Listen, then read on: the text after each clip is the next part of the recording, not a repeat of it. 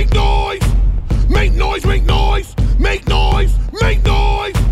Make noise, make noise, make noise, make noise! Make noise! Make noise, make noise! Make noise!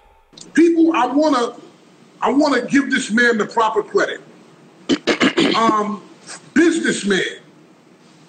Both now legal, used to be illegal. On that illegal run, when people do crimes sometimes they do the bullshit.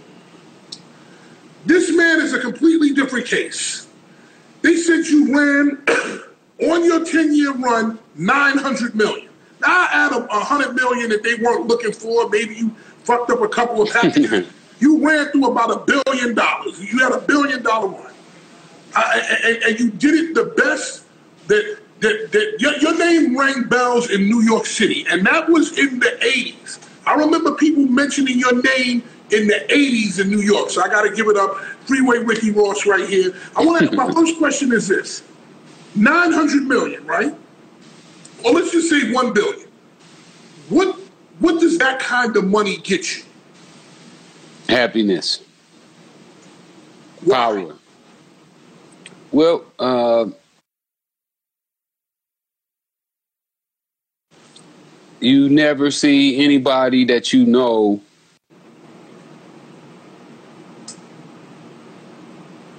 Hold on, people.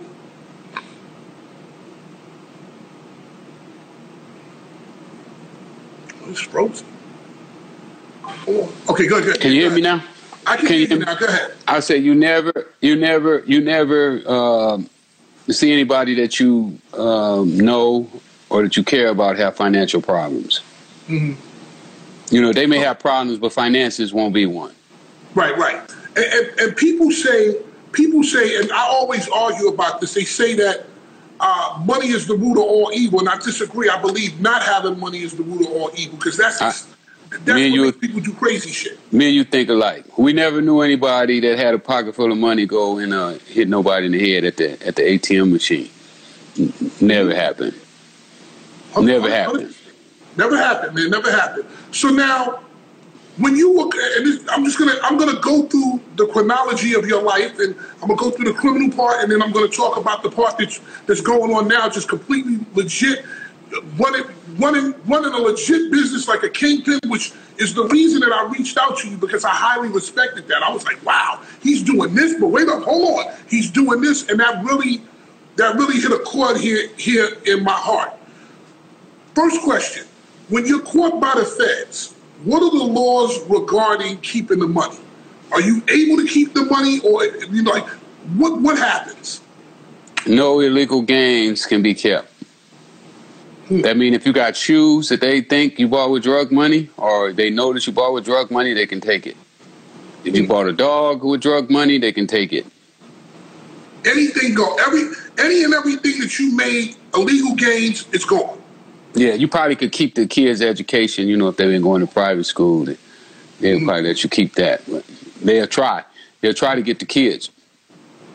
They, like they, they really play for keeps when they do this. Now, what if, do they have any rules about if they don't find the money, money that they, they, that they don't find? No, it's really nothing they could do on things that they can't find or they can't prove. I mean, you know, they could give you a fine if they uh, think you made uh, X amount of money and they couldn't find the money or or they couldn't confiscate the assets. What they do is they just give you a great big fine and have you uh, to pay a fine. Mm. Now, now, now, when you're dealing with this, when they come at you, how do they come at you? Do they come at you from one angle, or do they have the IRS guy coming? What's like? How do they put that together? To oh, they can come. They can come multiple ways. It could be DEA, FBI, I, uh, uh, IRS, uh, uh, immigration. You know, it could be a total uh, federal agency all combined. Sometimes they all come together. It's a carton. Uh, like in my case, I had an INS agent in my case because uh, my informant was an illegal alien. Hmm. Is, that the guy? Is that the guy who was with the Contras? Correct. Correct. Okay. Absolutely. Okay, so we'll get we'll get to that shortly. Let's start from the beginning. What kind of kid were you growing up? What was your life like growing up? Because I, I want to go from where you started to where you ended. Well, you know, I grew up in, in Texas. I mean, I was born in Texas, you know, so uh, uh, my mom moved to LA when I was around three years old. So I definitely was raised in LA.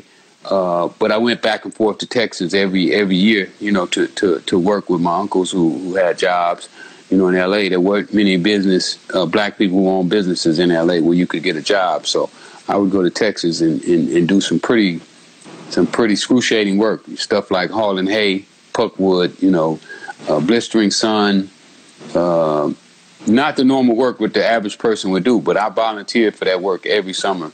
You know, that's how I wanted to spend my summer uh, uh working because I, I, started to understand uh, the benefit of having money at a very young age. No, no. good, good. I'm good. I'm, I'm, I'm, i started started playing tennis at uh, like 12 years old. You know, thought I would be a tennis pro, and um, when I never learned how to read and write, and I couldn't go to college, uh, that came to a, a screeching halt, and um, I found myself looking for something else, you know, to to to get by, and uh, started off stealing cars, and then went from stealing cars to selling drugs. Okay, so did you always have a mind for business, or did that come come about later on? Well, you know, I, have been I've been practicing entrepreneurship since I was I don't know knee high to a grasshopper. You know, I used to cut grass. Uh, I hustled bottles and cans, aluminum aluminum cans, wash cars. You know, uh, I, I wanted money. You know, at a very young age, probably at around nine or ten years old. You know, back when we were coming up, it was a little different than it is now. You know, a nine year old, you can't hardly let them out your eyesight, but back then, you know, we were allowed to go to our neighbors and cut their grass and get bottles off the back porch and things like that. There, things that you know that our kids can't do today. Um, but I've been doing that since I was oh, just a tiny, tiny tot. Okay, so now, at what age do you start to get involved in the drug business? I was 19. You're 19. Okay, what, what's your first experience with drugs? What, what, what, was the first thing that got well, you well, the well, the first the first experience, the first real experience was Scarface. I mean, not Scarface, but Superfly. Okay. Uh, one of my older cousins, I was about 14 years old. He took me to the theater, and I saw Scarface, and and this guy, he he almost wiped out my other heroes. You know, at that time, you know, Arthur Ashe was one of my heroes. Uh, Muhammad Ali. Uh, but I never saw anybody do what uh, I saw Superfly do. You know, he beat 10, 11 white police officers at their own game. You know, he mm. told them that that they better not lay a hair on him. Yep. I mean, they better not touch one hair on his head. That's if they did, everybody in his family would be dead. You know, from his little fat daughter to that, told him what school gay, she went to. Yep. That gay, that gay son of yours, as he said. Yes, yes, he would get it too. All of y'all gonna get it. And, and and when I heard him talk like that, you know, I never heard a black man talk to white people like that. So uh, that gave me some type of drive. And, and little did I know that I had identified cocaine had gave him that power. And because uh, uh, I didn't really understand the subconscious mind at that time, you know, mm-hmm. I just understood what you think, what you say, you know, is what it is. But uh, later on, I learned about the subconscious mind that once you plant something deep inside of your mind, your mind will go out and get that for you. And um, when my friend gave me the opportunity, the first time he uh, uh, gave me the opportunity and showed me cocaine, um, I jumped at the uh, at the ram. Did, did you did you do you remember the first day that, that, that Absolutely, I never forget that day. My whole life changed that day. You know, I went from being uh, a little naive um, uh, Rick to being Superfly. Mm. So, and, how quickly did that happen? Did you were, were, you like a street a street sales guy, or did you were you a distributor? How did you come into? Well, well, I had I had met a lot of guys from from from stealing cars. You know, I knew I had knew all the guys you know, when you're stealing cars, I, I, I came in with two guys that was. I, I, guess I could give you. Let me give you the scenario. Uh, my friends took me to the street races for the first time. I'd been in LA all my life, but I had never saw lowriders before. But they took me to the street races, and I saw the I saw these cars, and I made up my mind that I was going to get one of those cars. And so what I did is I started going around asking all the guys at the street races, how did they get it? You know, how did you get that car? And one by the name of Dirty Benny told me to come by his house the next day. And when I went by, uh, he showed me what he was doing, which was stealing cars. And uh, that's how I got started. Wow, So just like that. from working with, yeah, and from working with Dirty Benny, now I'm going around with him to everywhere he goes selling parts, and I'm starting to meet all the people that, that are in the streets. and now and now eventually you get put on you get put on and like I said, are you, are you a street sales guy or are you Can you hear me? you get immediately big in the business?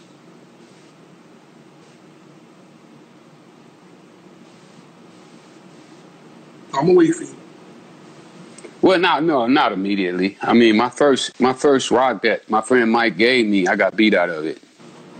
Hmm. Can you hear me? Yeah, I can hear you now. Go ahead. Can you hear me now? Yeah, I can hear you now. Go ahead. Uh, my first rock, my first rock that I got that Mike gave me, I got beat out of it. In a sense, not really got beat out of it, but I didn't get paid for it that Right. day. Right. Uh, um, Martin was a big homie, you know, was a pimp, was a crip, and he got it and he smoked the whole thing up and told me he was going to pay me Friday. That Friday never came. Mhm. But, uh, uh, but what wound up happening is that my, my clientele study grew, and uh, Martin brought somebody else over that spent hundred dollars with me. So um, it started to to just go from there. And, and speaking of which, it's a very the drug business is a very violent, um, um, dangerous business. Did did you? What was your experience with that? Were you that kind of guy, or were you just the guy that gets It can it- it can be violent if if you allow it. The game is not necessarily violent; it's the people in the game. Remember, remember, uh, uh, power is nor evil nor good. It's just what it is. It's just power. Now you can take power and use it for whatever you want to. Damn sure You know, you know, it's your it's your choice. Uh, I chose not to uh, not to implement violence in my business. Uh, I made up my mind that I wasn't going to kill somebody over money uh, uh, uh, or drugs. Meaning that if somebody had beat me out of something, if a deal went bad, that my first choice was not going to be to, to kill them. Uh, uh, my, my the only way that, that I wanted to kill somebody would be in self defense. If I felt that they were threatening me, my family, or or something like that, or one of my friends.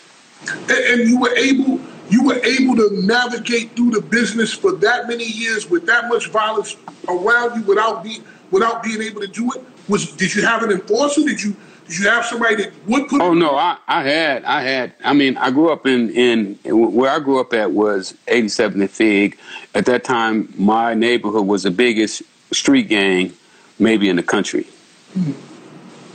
Uh, I never I never joined the gang though, but I grew up with all of them. I mean, they were my friends. You know, it would be no problem if I, you know, went over and said, "Hey, I need you to do me a favor. You know, somebody is causing me problems. Will you will you take care of this for me?" Uh, it would have been no problem getting that.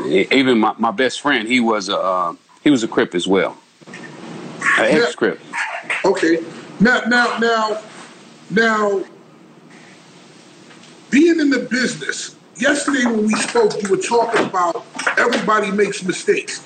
Did you mess up shipments? Did you did you lose kilos? And if, if so, what do you do when you lose? Absolutely, That could be a absolutely. You know, you know, you know. Just uh, yesterday, uh, me and uh, one of my guys, who was one of my first workers, uh, I hadn't saw him in a, in a while, and we were sitting there laughing about. um I had an apartment that was on the second floor, and this apartment was barred up like a fortress. You know, with these big doors and big steel doors that's going, rods going through the walls. You're not going to get in there. It's going to be hard. Uh, um, well, anyway, the police pulled in the driveway following one of my cousins to give him a ticket, and they saw the police and they flushed seven kilos of cocaine that was worth at that time about forty-five thousand each. And when I got there, they told me what they did. I was a little pissed, you know, because that was quite a bit of money, uh, but not to the point to where uh, uh, where it made me mad at them, or anything like that. There, Uh, but you know, you lose money like that. Um, you know, I, I, lost a lot of money. I probably lost, ooh, we three, four million dollars. You know, in different deals. People owe me uh, because most of my people, I fronted them. Uh, uh, I, I, was a I was a drug banker, and, and what I mean by that is that uh, I loan drugs to people.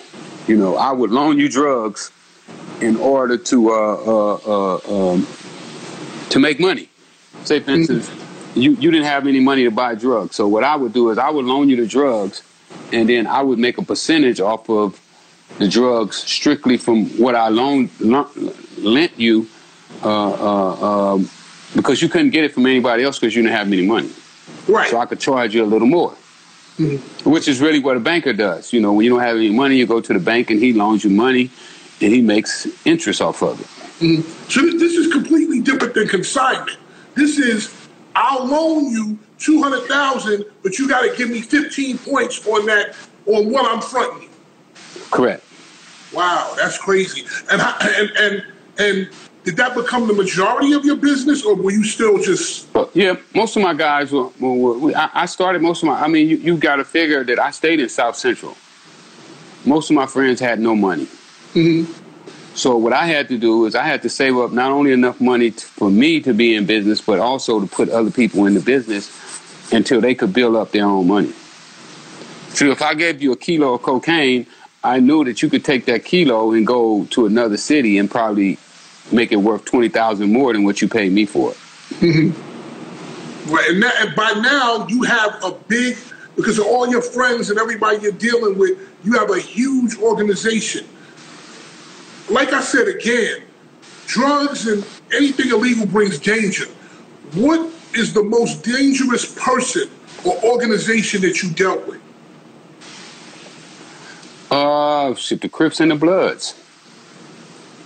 I mean, you know, uh, you can't get no more dangerous than that. They probably have more bodies uh, uh, than the pandemic right now that, that we're dealing with. You know, if you add up all the bodies over the years, you know, I think at one time LA was doing like 1,500 bodies a year. So when you add those bodies up over, you know, 10, 15 years, you know, that civil war that's been going on, uh, you're talking about a lot of, a lot of bodies. Mm-hmm. Now, how do you move, knowing that you're dealing with dangerous people, how do you, how do you deal with that? How do you move and carry yourself with people that are that, like, that dangerous? Well, you feed them you know, people people don't normally most people don't bite the hand that feed them. Some people do though. You know, some people are so retarded. You know, like right now, I meet retarded people all the time. You know, they're so retarded that the people that help them is the people that they try to take advantage of. Mm-hmm. You know, they don't go out and try to take advantage of a stranger. They take advantage of the people right there next to them. You know, we hear about it all the time. You know, mm-hmm. guys get borrowing money from their mama and never pay it back, or the uncle, or the brother, or, you know, that's taking advantage. Hundred percent. That is another form of taking advantage. Hundred percent. So uh, uh, there are people that, that, that will take advantage of a good situation, uh, but you know you're going to find some who who will appreciate the things that you're doing for them. Right, I got, I got you. That makes perfect sense to me. When did when did what was the scariest situation that you were ever a part of? Because these are all the things that I'm thinking. When I think kingpin, I think big dude at the top, craziness movie, and there's gonna there's gotta be a movie. Oh, the cops, the cops, the cops. Yeah, it, it not, scary. Not, not people on the street. It's scary to be handcuffed. They have six or seven guns in your face, and a dog chewing at your legs, and your and your groin area, uh, to the point to where you like fuck the guns. The guns don't even matter anymore. I can't take it no more. Wait a minute, hold on. Somebody, you, they let the dog on your dick? They just said, go on? Yeah. While I was handcuffed and my legs were my legs were shackled as well.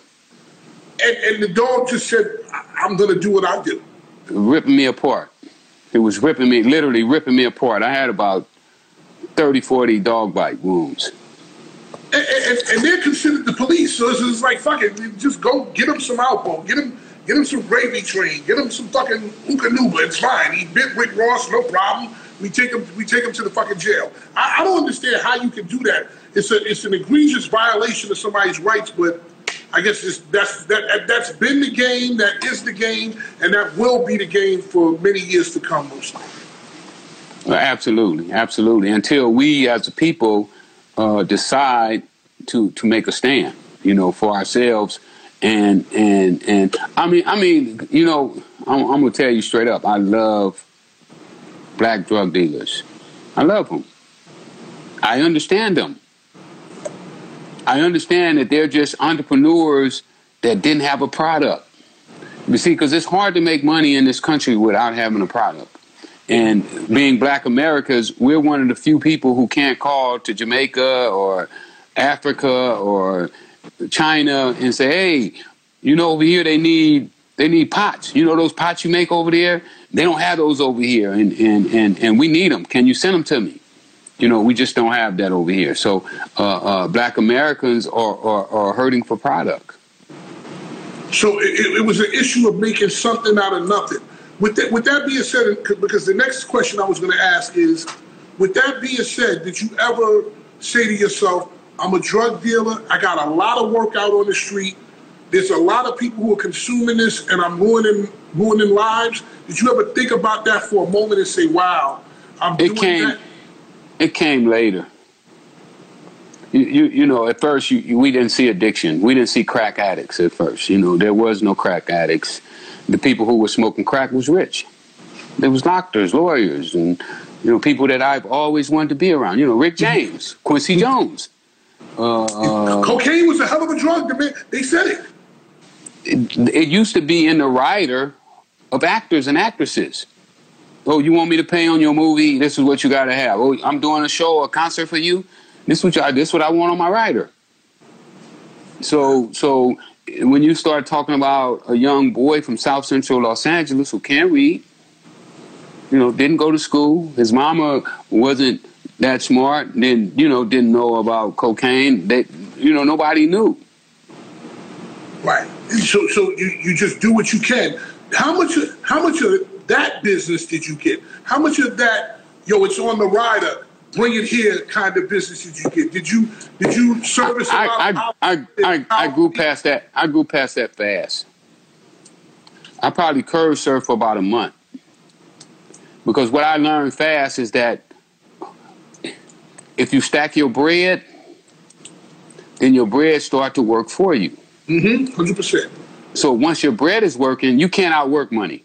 I don't care what you do. Just think, uh, uh, uh, if you're digging a hole, right?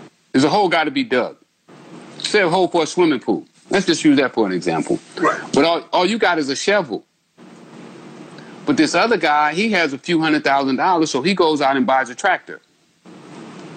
Who's going to dig that hole faster? Mm-hmm. The man, and who's going to dig, and who's yeah. going to dig more holes? So I learned at a young age that my money would work faster for me. That's why I don't give my money to nobody. I hate giving my money to people because some people will take your money and they'll just squander it. But when I take my money, my money works for me. My money goes out and brings me more money. It brings me opp- opportunities what are we missing? And this is what I was going to go to later on in the interview because I'm just kind of lining it up chronologically. What are we missing as people about how to handle money? Because you, what I what I respect and appreciate about you the most is that you did it illegally, and then you turned around and did the same thing legally. So it's not like you were good in one game, but you were no good in this game. You did well, it over here, and you well, did it over here. Well, you know, it, what, what people miss, and, and, and it really baffles me, is that not only I did it in two games, but I also did it against the federal government. Because I'm out. I'm on the street right now. I shouldn't be on the street. No. I sold enough cocaine that I should be buried up under the penitentiary. They never should have let me out. Now, now, they never caught me necessarily with drugs. Mm-hmm. You know, the only drugs that they ever can officially tie me to was some drugs that the DEA was trying to sell me. Mm-hmm. I never got caught with drugs. I was able to hide my drugs so well that they couldn't find them. Wow. So, so they never caught me with drugs, but I sold enough drugs that had they caught me doing what I was doing, I never would would be a free man again. Right, right. Well, well, what, what was that? What you got charged with was that before the RICO Act, or did you get caught on the RICO? They charged me with the RICO, but they couldn't legally do it. They wasn't supposed to. You know, you have what they call overzealous prosecutors, Mm-hmm, mm-hmm. and they want to give you more time than they can for the evidence that they have, uh, uh, um, and they overreach. And and and sometimes that becomes a good thing for you when when they overreach. Wow, that's crazy. So, so You turn that light on for me. what I what I wanted to know, and I'm, and I'm going to get to what we were talking about in a second. When did you actually know that you were being investigated?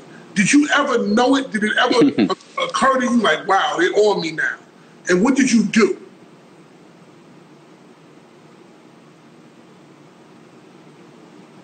Oh, we got a delay, y'all. Hold on.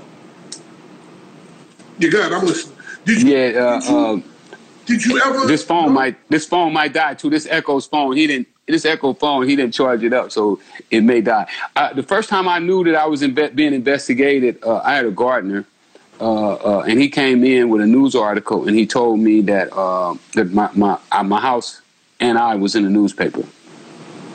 And you But I moved that I moved that same day. I I dropped everything, grabbed my bread, and and left that house, and Right, didn't now, go back. now, now, now, what happens when they catch you? How long is that from when you wind up in jail? I still was about four years. So you had gone on for four more years doing your. But I hid though, you know, I, I hid from people. I hid. You know, I, I was I was like wearing a disguise. You know, I didn't want people to know that I was rich. So I didn't look like I was rich. I looked like everybody else. And I also found out that everybody liked me looking like them. See, you got to charge that phone, bro, because these are part of the 21 keys. These are the 21 keys that that that I want people to understand. Why did and, and I need you to break that down a little bit more. What when you say you didn't act rich, what kind of car did you drive? Where did you live? What did you do? How did how were you able to, to do that? I had about 30 cars at that time, Mm. but none of them was brand new. None of them cost over six or seven thousand dollars. So I could literally be driving down the street and I look up and I see one of my cars and I would jump out the one I was in and jump in another car. And you so so you never went for luxury cars. You never did any of that. No, I didn't want luxury. I wasn't doing it for luxury. See, I, I was selling drugs for a different. I had a different purpose. My family was hurting. My family was poor. They couldn't get jobs. They needed money. So my mission was bigger than than me having a, a, a Rolls Royce. And then I had little homies. You know, I had I had a little guy. Little Tommy was I think 18 years old. He had two Rolls Royces and a Ferrari. Mm-hmm. So I didn't care about no Ferrari or no or no or no Rolls Royce. You know, if I wanted to ride in one, I'd just go borrow one of his And, and, or somebody's and, bet. And and did that so carrying yourself like that afforded you an extra four years? That's what you're saying because Or you, maybe were, you were longer. kind of under the radar. or maybe longer. Most of the guys that, that had that kind of stuff went to prison before me, and they started after I did. Wow. So low. Because you you become you become easy to identify. You know, here you are riding around in a red Ferrari. You're the only, probably only three of them in the whole city. So they know one of them got to be you. Wow. So now the day you get caught, the day you get caught, do you know that it's coming that day? Are you paying attention? Is there something that's kind of No, I quit. I quit selling drugs. I hadn't sold drugs in a year and a half. I came to my senses. Wow. So what are you, you? You're just living off your money that year. You're chilling out, and then they come and grab you. Yep, I'm working on houses. You know, I start to flip houses, so I'm working on houses, building houses, remodeling them, and um, they came and grabbed me. Wow. So they grabbed you. How were they? Are they? Are they? Do they treat you with respect? Vicious, vicious. Kicked me with boots on. Like I said, they let the dog bite me, beat me in the head with flash. Uh, you can't see all these scars in my face, but if you ever get a chance, I got scars all in my face from uh, flashlight therapy, is what they call it. Wow. So you, you know, they said that flashlight. They said that flashlight gonna get you right. Right. And they, so they tore your ass up. So now they put you Told in jail. They, they put you in jail. What is your first night in prison like? What are you saying to yourself as you as you're as you're laying there, your first night locked down? Fucked up. Fucked up. It wasn't worth it. It wasn't worth it. Will you ever get out again? Will you ever be a free man? Because I didn't know I didn't know that you could get a life sentence for selling drugs. I thought, you know, it was gonna be like a five year, ten year sentence, you know, something like that there. And and I was perfectly willing to, to do that. But, you know, when they start talking about life and forty five years and you know, that shit gets scary. It gets scary. Right. And you're only twenty and you're only twenty eight years old. Right. And, and they're talking about 75 years or 115 years. That means you're Yeah. never getting out of jail. Yeah, my my my, my paper said uh, death. I got the life sentence. I didn't. I didn't. Was looking at a life sentence. I received it. Okay. All right. So now you're in jail. How long is it before you decide to make to, to learn to read? And what is the what is the event that took place that made you say I have to learn how to read? Well, the older guys who had been in jail for a while were talking about my attorney, and they were telling me that uh, I was dependent on my attorney, and then they started to show me why I couldn't totally depend on my attorney, even though he was good. Um, they said, "Do we have a wife?" And I said, "Yeah." "Oh, so you think he'd be thinking about his wife? I said, "Of course." He got kids? Yeah. You think he put your case before his kids? And you I had to come to my senses and say, "No way." So do we have other clients? And I said, Yeah. Do you think you come before all of his other clients put together? And I said, No way. So when I started to see it, then it made sense to me that nobody should care more about my case than I did. And I shouldn't put my faith all in this guy, no matter how smart he was, what school he went to, and none of that. Wow. And I'm So glad I didn't. I'm glad Right. I didn't. I'm glad you didn't. Shit. Um. So what do you do? You go to like the prison course, or wh- wh- what's the what's the No, my, my cellie, my cellie make me some cue cards. You know, teach me my ABCs, show me how to sound out my, my letters. And um, a couple weeks, I was reading the newspaper. And I went from reading the newspaper to uh, uh, doing law books. Right. The, the, the, see, law books are not the daily news. They're not the Los Angeles. Oh no, it's a different language. It's a different Right. language. When you speak when you speak law, you you you're talking a foreign language almost. You know, they, they have their own dictionary. It's called a Black Law Dictionary. So you have to go to that to break down what certain words mean in, in legal terms. So uh, no, it's it's definitely not uh, not not the normal way to, to talk or, or, or read or anything like that. Now, now, how long does that process take from A, B, C, D, E, F, G to the Black Law Book? How long does it take you to master that skill of reading and writing? I don't know. I, I started to, uh, I guess, after about three years, you know, I, I was good enough to where I could debate the law with my lawyer, uh, with the judge, where I felt comfortable uh, debating with any of them. And, and and I didn't do it like like normal people read. I read like I sold drugs. You know, I was passionate about it. I was willing to die for it or kill for it if necessary. Uh, um, I was doing it 18, 19 hour days. You know, I would wake up some mornings and I would have a law book uh, on my chest where I've been reading all night. So now, so now you find a loophole. Do you you find the loophole? I The find lawyer- it. You find it, not the, The lawyer said he did in the documentary. He took it, but but he told me I was wrong. You know, he And told me And you found this loophole, and then what's the first thing you do? call my lawyer. Right. He shot me said- down though. Mm-hmm. So what do you He do? told me it don't it don't apply to you because your case. I was quoting state cases uh, from jurisdiction to jurisdiction, but he said mine was different because my cases were from different states. So, uh, uh, but he didn't understand that the law was more pertaining to the state of mind that you were in, rather than what state you was in. It didn't matter what state you was in; it was your mindset. And uh, uh, in my case, I had never been to jail before, so I had never been brought to my senses. And and and I explained that to him that I was just a wild youngster who had never been taught, and this was going to be my first time ever being taught a lesson, and that's not how the the, the people who made the law wanted it to be. Uh, the first time you go and get a lesson, you get you know you get spanked to death, mm-hmm. and uh, he didn't really understand that, but I did. And so, do you do you wind up switching lawyers, or you you stick with him and go through this case? And, and well, I stuck I, st- I stuck with him all during the trial. He did he did the trial. He did the jury trial. Uh, he also did the sentencing hearing. Uh, but after the sentencing hearing, he told me that uh, that I shouldn't hire him again.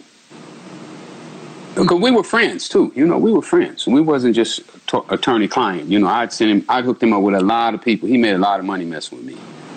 So he were giving he was giving me what he thought was solid advice, and he was saying to take the rest of the money I had, put it on my books, and live good in prison. Right.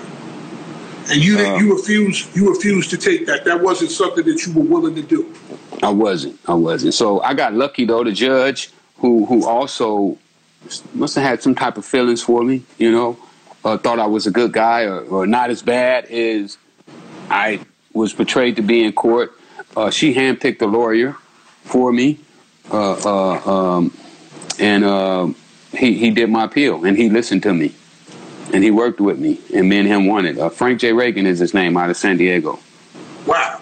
And that, so now you win, you get out, you get out. Your first day on no. No, as soon as I knew, soon as I knew I was going to win, I started to study, because what I realized is I'd never had a job. I never worked a job before. I never filled out an application. Right now, today, I've never filled out a job application. Right. Uh, so I, I, was like, damn, what you gonna do when you get home? Mm-hmm. So what I did is I started reading books. You know, get rich books. Uh, uh, they can kind of read. People can read about it in LA Magazine. It came out 2013 when the guy come and interview me, and he talks about me reading these books. And I was telling him when he came to interview me, he, he wrote my obituary. He was writing my obituary. Mm-hmm, and, mm-hmm. and, and I and I told him that uh, that I'm reading these books and I'm testing their plausibility. Uh, uh, that I was testing to see if the stuff in the books worked. Right.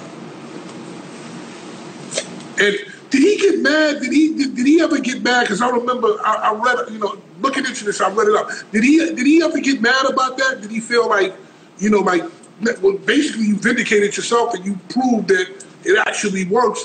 What did you ever get a chance to speak to him? We speak all the time. Well, matter of fact, we're getting ready to do another story uh, right now. You know, because hmm. he rewrote the story that he originally wrote when he wrote the obituary. He rewrote that mm-hmm. already.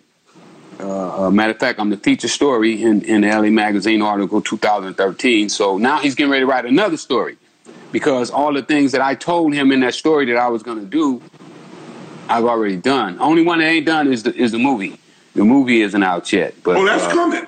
That's coming. Oh yeah. Oh, absolutely, absolutely, absolutely. We we debating right now. Are we going to shoot uh, uh, uh, three movies or two movies at one time? We might just shoot three movies straight through.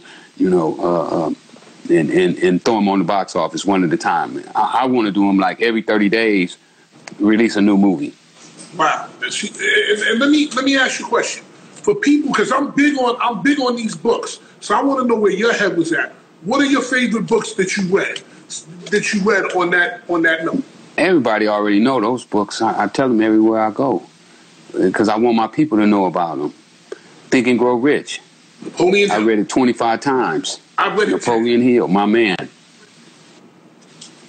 As a Man Think by James Allen. I read it over 25 times. Okay. The Richest Man in Babylon. I read it over 25 times. And what I did is after I read those books, I came up with a new game plan for myself. Mm-hmm. I got rid of all the bitterness that I had because I was a little bitter. You know, they, they, they had set me up. You know, my informant, who was also my supplier, had set me up like a like a rat. You know, he he called me, told me he had 700 keys for me, and it was a cold trap the whole time. Uh, uh, but I later on, after I finished reading those books, and I started to understand, you know, how the universe works, that it wasn't his fault; it was my fault that I bit. You know, I didn't have to bite. And, and, and that guy was connected to the to the Contras. That guy was connected Yeah, right. to the CIA, but you never Right. were really connected to the CIA. He was connected to the CIA. Nah, he was just my boy, you know. I just bought the drugs from him. I never asked him where the drugs was coming from. I didn't care. Right. You didn't care where they came from. So, and, and, people, No. I want to say something to you. The book that changed my life, and I'm gonna just make this about me for a second. The book that changed my life was Think and Grow Rich by Napoleon Hill. There's no better book that you can read than that. Now that book was written in the 1931, something like that. It's gonna sound a little old to you, but you can take what you need from it. Turn the light on. Period. Um, Oh, the And- book is and- vicious. That book, Yep. that book is vicious. I, I wish that that somebody would have turned me on to that book when I was twelve or thirteen. I, I would be a different.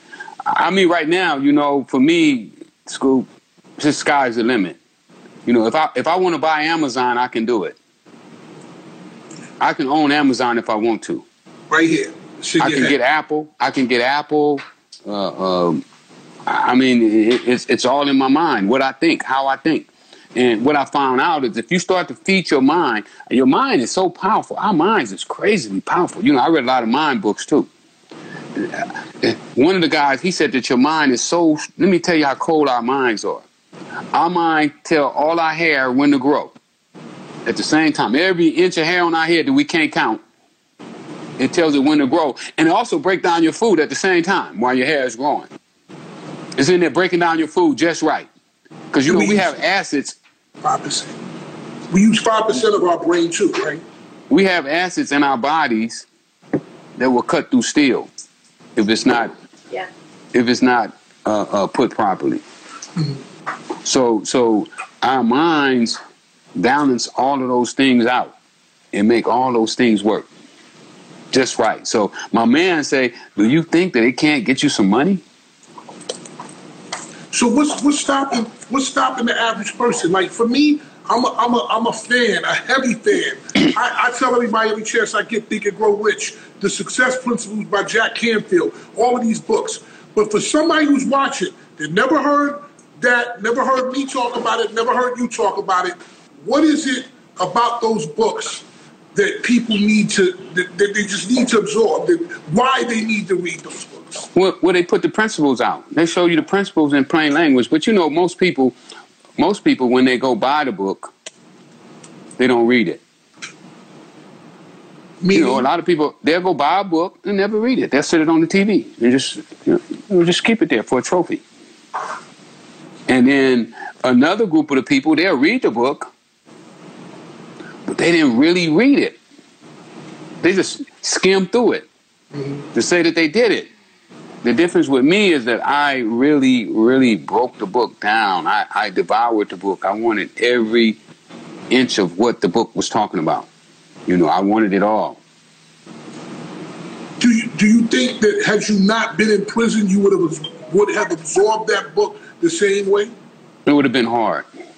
I was hard headed. You know, when I had money, I was hard headed. It was hard to talk to me. Mm-hmm. You know, um, it, it was an incident where uh, uh, there was people that I could have went and had meetings with that could have stopped me from ever going to prison. And I didn't take the meetings because I didn't see why there was a reason for me to talk to them. Wow. I mean, I, when when you when you when you in LA and you have the kind of power that I had at that time, there was nobody that I couldn't reach out and touch. right. Did you have any famous friends? Did you have did you have were you cool with Magic Johnson? Were you cool with Kareem? Like were there any like celebrity Uh, no, not, not because I didn't really care about being their friend. I was comfortable with the guys that I was friends with in South Central LA. Uh, one of my one of my high school tennis players that played on my high school tennis team was a bodyguard for uh, Quincy Jones, Don Cornelius, Michael Jackson, um, and he he offered many times. Matter of fact, the, the, the Godfather, the guy who they say is is a, was the Black Godfather, who they just did the documentary on. He was also his personal bodyguard too. Clarence Avant? Yeah. And he offered to, to introduce me to Clarence, and, and I declined. That would have been a hell of a meeting, man. That'd have been a hell of a meeting right Well, there, man. you know, he said that me and him were a lot alike. Yes. He yes. said, "Man, he said you and this guy is a lot alike." And I understand now after I saw Clarence's documentary, which my man did it. Reginald Hudlin did the documentary. It's crazy. Mm-hmm. Reggie's doing my movie. Okay, that's gonna be good. Reggie's my guy, man. I didn't know that. I, now So- I gotta so- hit Reggie and be like, "Yo, okay, you, you're in good hands. You're in damn good hands." Oh no, Reggie's probably the smartest black guy in Hollywood, Yeah, I, Hands I down. He helped hands me. down. He helped me, man. He helped me. He helped me, man. I'm, I'm, I'm always indebted to Reggie Hudlin, man. He helped. Matter of fact, the book that I'm writing right now, Reggie gave me the idea, Wow. and he told me that I was the only one that could write this book. What's the book about? I can't tell nobody. Okay, well, you, we'll have you come on when you do that. We'll have you come on when you do that. When, you write the book, we'll have you come on. So, so Yes. you, you get out you get out into the world now. How do you transition to a regular life? And, and what is the thing when you come out that kind of gives you culture shock? Like, wow, oh shit, this, this. My mom losing her house. My mom was losing her house as soon as I got out of prison. My mom was forty-five thousand dollars behind on her mortgage.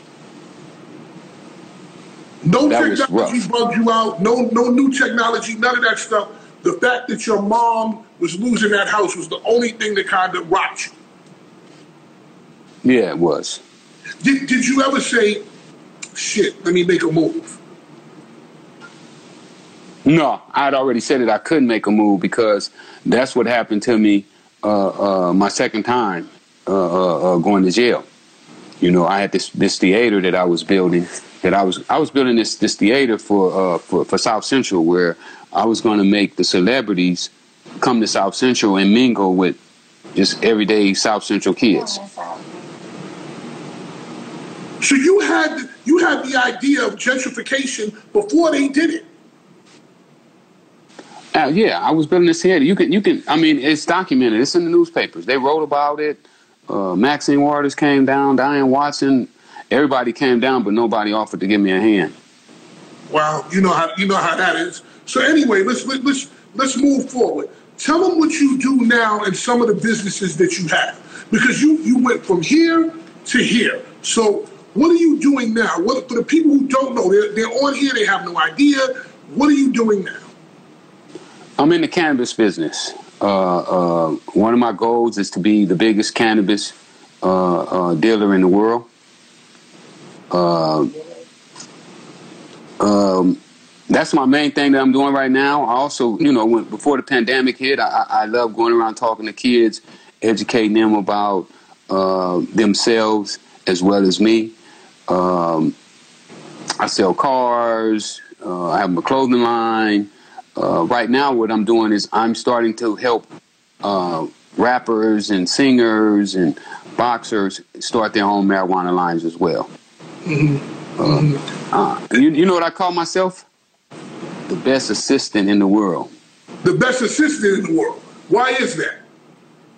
Yeah, Tell me why. because I assist people with their dreams. I assist people with their dreams. If you tell me what you're trying to do, I can help you do it better if you listen. Most people don't listen though. No, I, because that that's just that's just what people are. People don't people don't like to take they don't like to take direction. Even me, man, I'm just getting to the point where I'm starting to listen to some of the younger people around me. I understand it, and that's one thing that we all need to build on. Be able to take advice from people, be able to take direction. You can- At least try it out and see if it works. Get the money out With it. that being said, with that being said,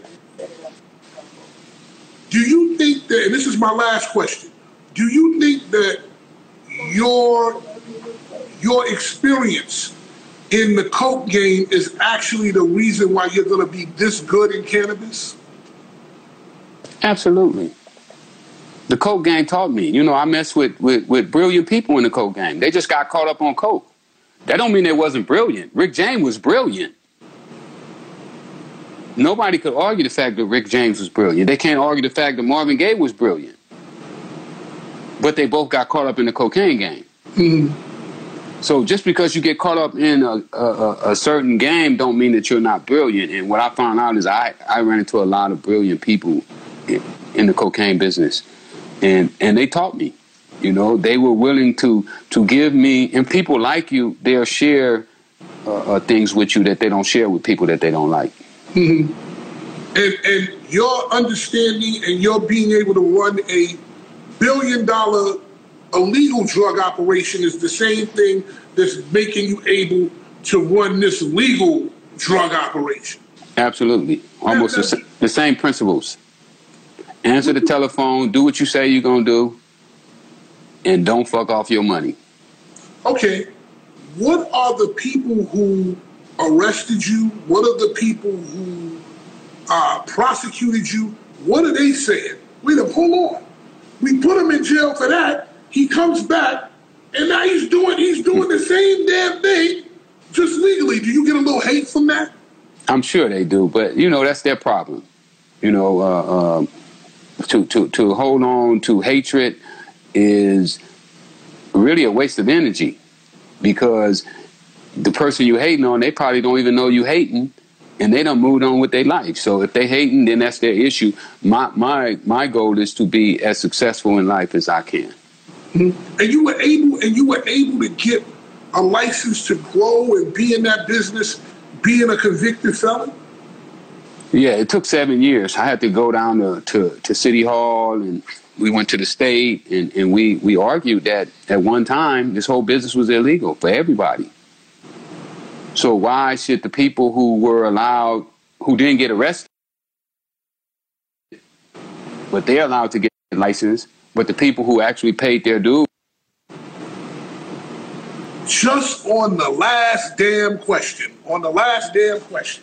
Make Noise with Fat Man Scoop is produced by myself alongside Raj Kachecha and the team at CreativeContentAgency.com. Please support this podcast by leaving us a five star rating and review on Apple Podcasts. I'd love that. And by following this podcast on Spotify and sharing links to episodes you enjoy with your friends. Do it. You can also email the show via podcast at fatmanscoop.com. I answer that. Or you can DM me at Fatmanscoop. Yes, I answer DMs.